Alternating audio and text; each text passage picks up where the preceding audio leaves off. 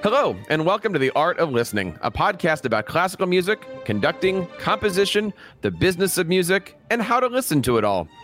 With me, as always, is conductor, composer, and violinist Gabriel Gordon. Gabe, how are you today? Welcome to the show. Hey, thanks, Jeff. I'm doing great. How are you doing? I am doing fantastic, and I am so excited that this is episode three. You know, we just got done releasing our first two episodes. We've had a lot of great feedback. And if you guys are out there listening to this podcast for the first time, don't forget to subscribe, share this with your friends. This is a brand new podcast where we're going to be dealing with all things classical music.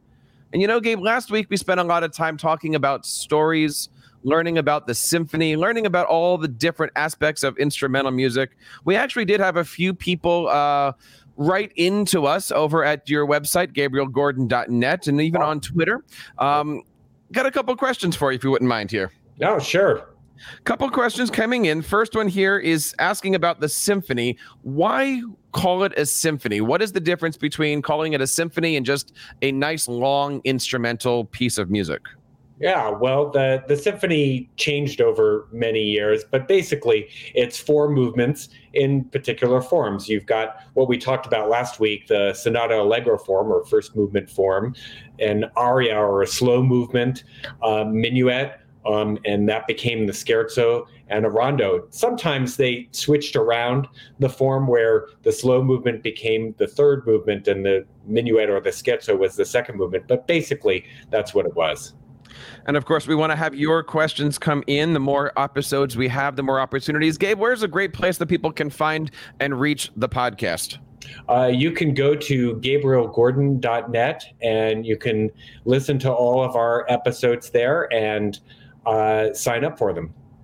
Now, in today's episode, Gabe, we're going to talk about a subject that you and I have had a lot of experience helping others with how to play in tune. What does it mean to play in tune? And we're going to discuss today this concept called perfect pitch.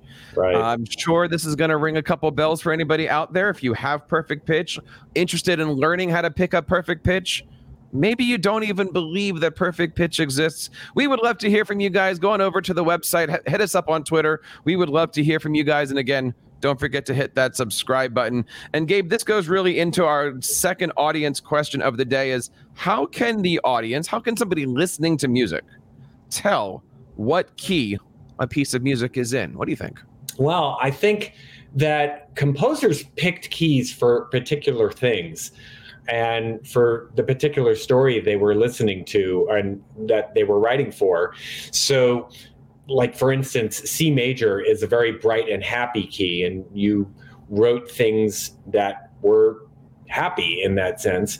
And if you wrote a piece in F minor, then that was particularly dark. And Beethoven actually really liked writing in C minor and in F minor. And those keys are they they sound dark. They sound sadder. They sound different than the other keys. Well, let's break this down a little bit for people who might not be as musical savvy here. We'll hit, we'll hit this topic really quickly. When you say key, uh, let's define the term musical key for anybody who might not be familiar with that term.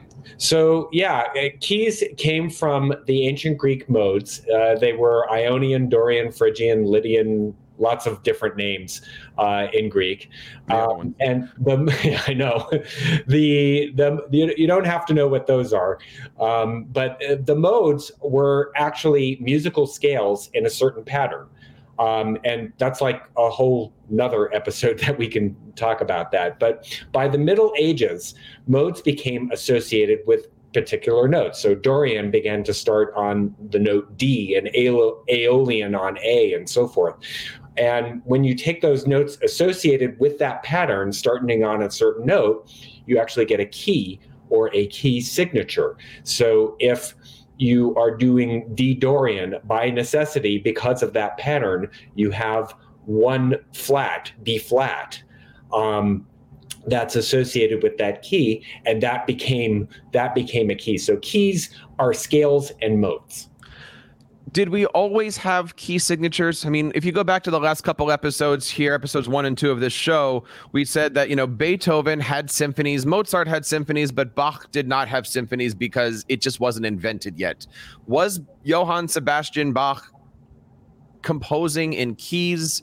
Were people behind him, in front of him, composing in keys? When did this whole concept start? It was really in the Middle Ages. The the church, after you know, in, in the Middle Ages, really took over um, all of all of Western classical music at that point, and they they had these particular modes that you know you could and couldn't use depending on um, what they felt the morality of that particular key was. It was very very important to them, and uh, it really wasn't uh, until after the Middle Ages and the Renaissance that people started thinking of these scales in particular ways and started making keys. And really, the key signature, what we know as the key signature, is a shorthand for those modes. So, really, it was a matter more of convenience than anything else. Now, you had mentioned a couple of these modes that we know about. Uh, I think the two popular ones, of course, are major and minor. And, you know, my, my seven year olds might describe those as being happy and sad. Uh, just layman's terms here, what makes these things sound more happy or more sad? Well, it, you know, it, it really kind of depends. I have uh, heard some pieces. I mean, there there are people who say that a major key is definitely happy, and in general, that's true. Um, I have some great uh, melodies, uh, particularly in Tchaikovsky's Sixth Symphony, um, where there's one of the saddest themes I've ever heard uh, is in A major. And um, it really kind of depends on the context. The the main technical difference between the minor key and the major key is the third degree of the scale. And if you raise or lower it, if you raise that third, uh, then it's a major key. And if you lower it, then it's a minor key. And it plays on our emotions for whatever reason that those particular modes and it's really what they are the the the major mode and the minor mode they just feel happy or sad you said degree. Yeah i would assume you mean notes like so c d e or c d e flat would be the difference here. Exactly exactly. D- is it true or is it fair to say that all musical pieces start in the home key, the key that they're named after? Uh, no, as a matter of fact, Beethoven famously, uh, in his very first symphony, the very first chord is in another key. And that was one of his big revolutionary things. Most symphonies at the time began with the home key chord and very often like an announcement um, this is the key and beethoven used actually what's called a, a five chord of a five chord so he took he was just in a completely different key and started the symphony in that key and the, the audience had no idea what to expect he was kind of poking fun at the audience saying you have no idea where i'm going that, that wasn't a mistake no, it was not a mistake. He was definitely saying, We are heading off in a new direction, and you're just going to come with me. It was pretty amazing. So, how do we know? How do we know what the key is? I mean, we're going to describe a, a, few different techniques that are used by musicians of trying to figure things out. And we really want to hear what you guys think. Again, don't forget to uh, write to us, leave a comment, leave a review on our podcast. We're just getting started here and we'd love to hear from you guys. Now, as we're looking at this, you know, the question is notes, perfect pitch. Do you believe in perfect pitch? Do you, do you, do you, do you, do you think you have perfect pitch? What is perfect pitch? Yeah. So perfect pitch is it's it's kind of a controversial topic. There are a lot of people who think you're born with it. Um, I don't particularly think so, but just to define it really quickly, uh, perfect pitch is the ability to identify a note without any help um, if somebody you know hits a hits a note on the piano, then you are able to I, not only identify what that note is, but if it's sharp, flat, or um, what have you. And so you're able to do that with any note, even even if there's no discernible pattern uh, to those notes. So if you were walking down the street and you heard a car horn, you should be able to know what the pitch or pitches are. Yeah, in most car horns cases, they're in minor thirds, and so you would be able to identify both of those pitches and what key it's implying. even. Do you need to have perfect pitch to be a, a musician, a professional no, musician? No, no, it, it's it's not completely necessary, um, but it is very useful under many different circumstances. And uh, I, in particular, don't think that it's something that you're born with. I think it's something that you develop. And many children uh, who seemingly are born with this um, are actually uh, just listening uh, really, you know, really particularly and are able to recognize these patterns very quickly. And that is their particular genius. But I don't think you can really be born with that. Let's break this down because I think this is a controversial topic. I know, you know, going through my years in music school and being a music teacher for 20 years, uh, I, I've had these conversations many times. Yeah. We define perfect pitch as if you hear it, you know what pitch it is. Right. And my argument to that is if you close your eyes and I said, think of a circle, does that mean you have perfect shape? Or if I said, think of a, you know, think think of a stop sign, does that mean you have perfect color?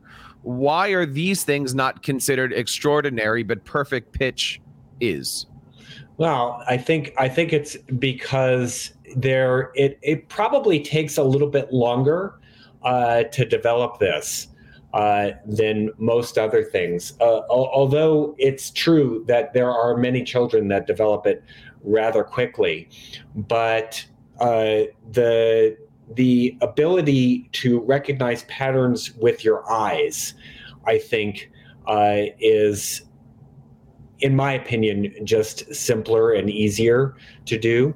Um, really developing the ability to hear colors in sound is what we're really talking about, which is, I think, more more complicated, a more a more complicated concept than just seeing uh, red on a stop sign. Is that more complicated than picking up the telephone and knowing who the person is on the other end before they say, Hi, this is that person? You know, actually, it's probably not. It's probably not that much more complicated. I actually like to talk to my students, you know, encouraging them to uh, you know keep on practicing you know a particular thing with the bow. And i said you know it just it just takes time to do that. Um, and i like to give the example of learning how to walk. And everybody learns how to walk. And when you're uh, literally a toddler it probably takes uh, you know two three five or six months before you really become an expert at it. And you're practicing it a lot uh, throughout that time. When you're older, it's harder to learn things and it, it just takes longer. So you don't think about walking now. It's something that's actually incredibly complex thing to do. You just need to practice it, just like your bow technique. You need to practice it. Now, when we're looking at pitch, there's two different terms that we use, and maybe there's others, but I always look at it as perfect pitch versus relative pitch. What's the difference? Well, uh, so that actually, I think it's probably best to describe my experience. Um, many many people say that I have perfect pitch. I I think I think I can recognize pitches pretty readily, but that started with me being able to hear the note A over and over again in orchestras. I started playing in orchestras, in full symphony orchestras, when I was eight years old. And so I've been, I listened to that note A because um, that's how the orchestra tunes uh, from the oboe uh, with that note over and over again. And so I started comparing notes, other notes that I needed to hear to that note A which happened to be a 440A. Um, and we can talk about uh, wavelengths of, of another show. Yeah, that's like a whole nother a whole nother podcast right there.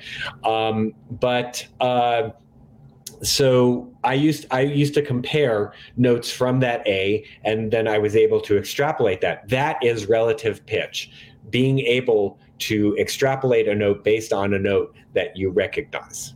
So you, you have a reference point, right? And and and you know, if I said to you, sing me an A, um, in fact, let's just try this right now. I'm going to put you on the spot, and I'm going to put myself on the spot. I'm going to give three, two, one, and we're both going to sing an A. Okay. And let's just see how we do it. Are you ready for this one? Okay. Three, two, one. A. Yay! now that's the difference between a violinist and a viola player. Now, Yeah. I remember hearing stories from my grandfather. I don't know if we've ever talked about this. My grandfather used to be the organ tuner for the Philadelphia Orchestra at the Academy of Music. Did I ever tell you this story? You did not tell me this story. That's amazing. And he actually was the organ tuner under Eugene Ormandy. I have to oh, believe this is true. I have no proof. There's no way that I can figure this out. But he always told me this story, and and according to my father, this is a true story. But Yeah. you know, he would drive into Philly and tune the pipe organ, the big, big, big pipe organ. And Right. these the idea, you know, and his punchline to the joke was, um, you know, if Eugene Ormandy decided to, you know, rustle some change, Eugene Ormandy being the famous Philadelphia Orchestra conductor, could tell you that you've got two dimes, a quarter, and a bus token. Right. But the fact is, on a pipe organ, which was hundreds of pipes, you needed to be able to tell exactly what pitch you were in. Yeah. And I know when I hear an A in my head, I differentiate between the sound of a violin or viola, because that's what I played forever, versus hearing an oboe sound. Now, let me ask you here when you hear an A in your head, what is the original pitch of that A? Is it a violin? Is it an oboe? Is it a something different? Yeah, and you know, it, it there. It's funny because there are people who can hear on a piano exactly what the note is, but then they listen what we call a different timbre, and uh, they're unable to do it. And this particular time, I can tell you that I was listening to my violin at that point. Um, it definitely used to be oboe, um, and there are times when I'll hear a piano. I I, I couldn't tell you why that is, but And I'm curious, do you Yeah. do you hear that differently when you're playing or versus when you're on a podium? I know for myself when I'm on a podium and I think of an A or when I'm studying a piece, my A comes from an oboe in my head, but when I'm in a quartet situation, my A in my head comes from a violin. well, I can also I, actually I don't know if I've ever told you this, um, but I have synesthesia. Uh, Sorry. Which it's it's it's it's nothing. It's extremely useful in what I do. Synesthesia is basically uh, when you hear uh, particular sounds, uh, generally musical sounds, you see colors, and uh, so when when I hear the note A, it really depends on what the instrument uh, is playing and what the context is. So, and therefore what the color is. And um, it's kind of why I usually don't like to sing because the colors from my voice are not very nice.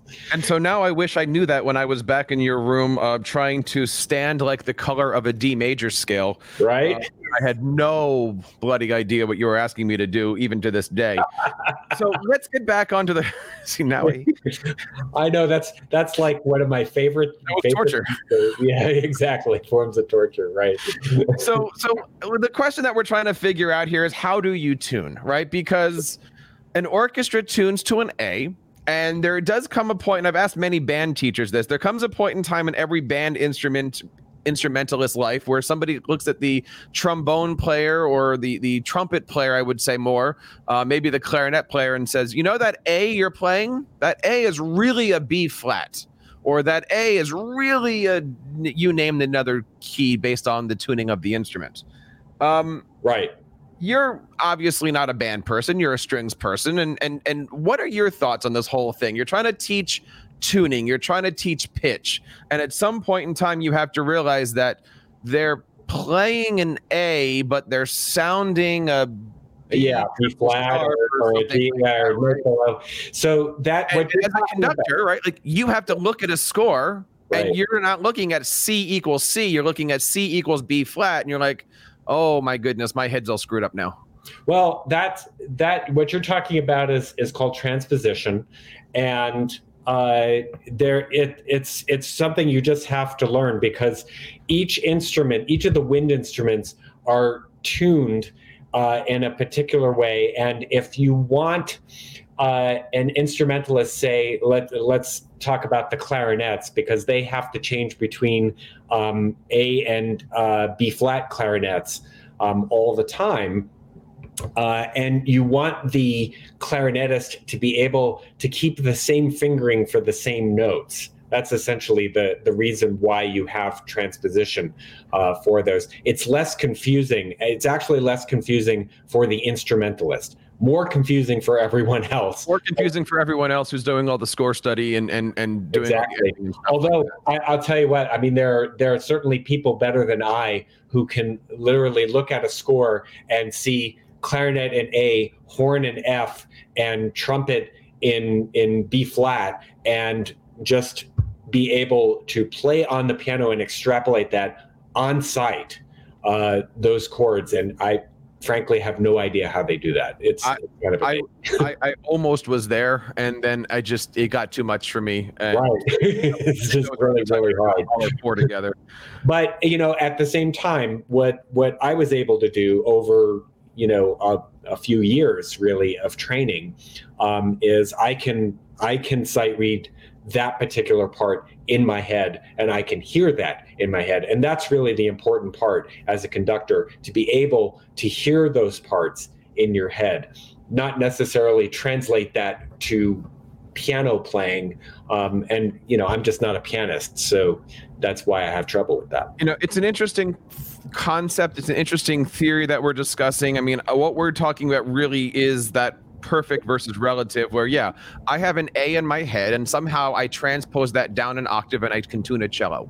Um, i can tune that down another octave in my head and i can tune a bass. I can right. figure out all these different things based off of a common pitch. I can i can hear a, a fifth i can hear a fourth. The way i do music theory is different than my piano playing friends do music theory. Uh, you know, most people think a, a C to a G is a perfect fifth, and I think of a C to a G as like first finger to first fingers are perfect fifths, or first fingers to high second fingers are major six.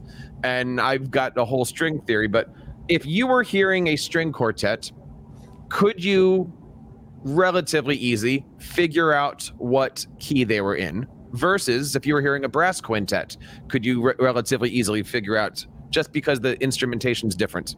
Yeah, well, uh, me in particular, I can tell uh, what their what their key is. You know, depending on what the composer is doing. Um, you know, with like Beethoven, if, if Beethoven starts off in the wrong key, then you kind of have to wait a little while before you know the key establishes itself. But once the key establishes itself, I can hear it pretty instantly, no matter what the instrumentation is.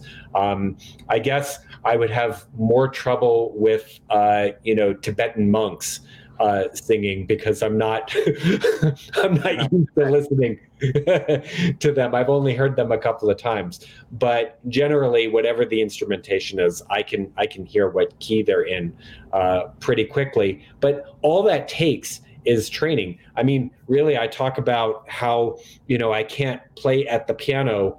Uh, you know all these different transpositions. Um, really, the only reason why I can't do that is because I haven't trained myself to do that.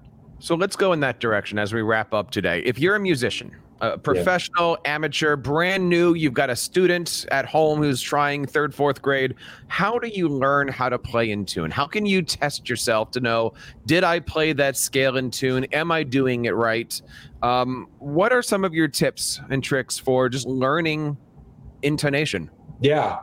So uh, two things. One has to do with technology. First of all, uh, I heartily recommend that you record yourself because the stuff that's happening under your ear while you're playing and you're really focused on playing um, is not necessarily the stuff that you're hearing that's coming out. So if you record yourself and then you listen with some distance, there, then you're going to be able to better judge. It's like somebody else is is playing it, so you're better able to judge whether or not it's in tune or not. So that's number one. And number two, the best way to develop your intonation as well as perfect pitch is to play with drones. And when I say a drone, like if you're if you're playing notes on the A string, say, uh, then you would you could play your D string uh, along with it to compare those notes and compare those intervals and make sure that you're playing those in the right place. If you're a wind or a brass player, then you know take one of those uh, metronomes that has a pitch generator on it and play along with that. I would not recommend, as many people do, uh, taking one of those meters uh, where you're actually tuning each note according to that because that has to go with uh, even temperament. And again that's a whole nother episode on our podcast uh, about even temperament. You, you really should tune against what what a what, what i call a drone. Um, and hopefully that drone is in the key that you're playing.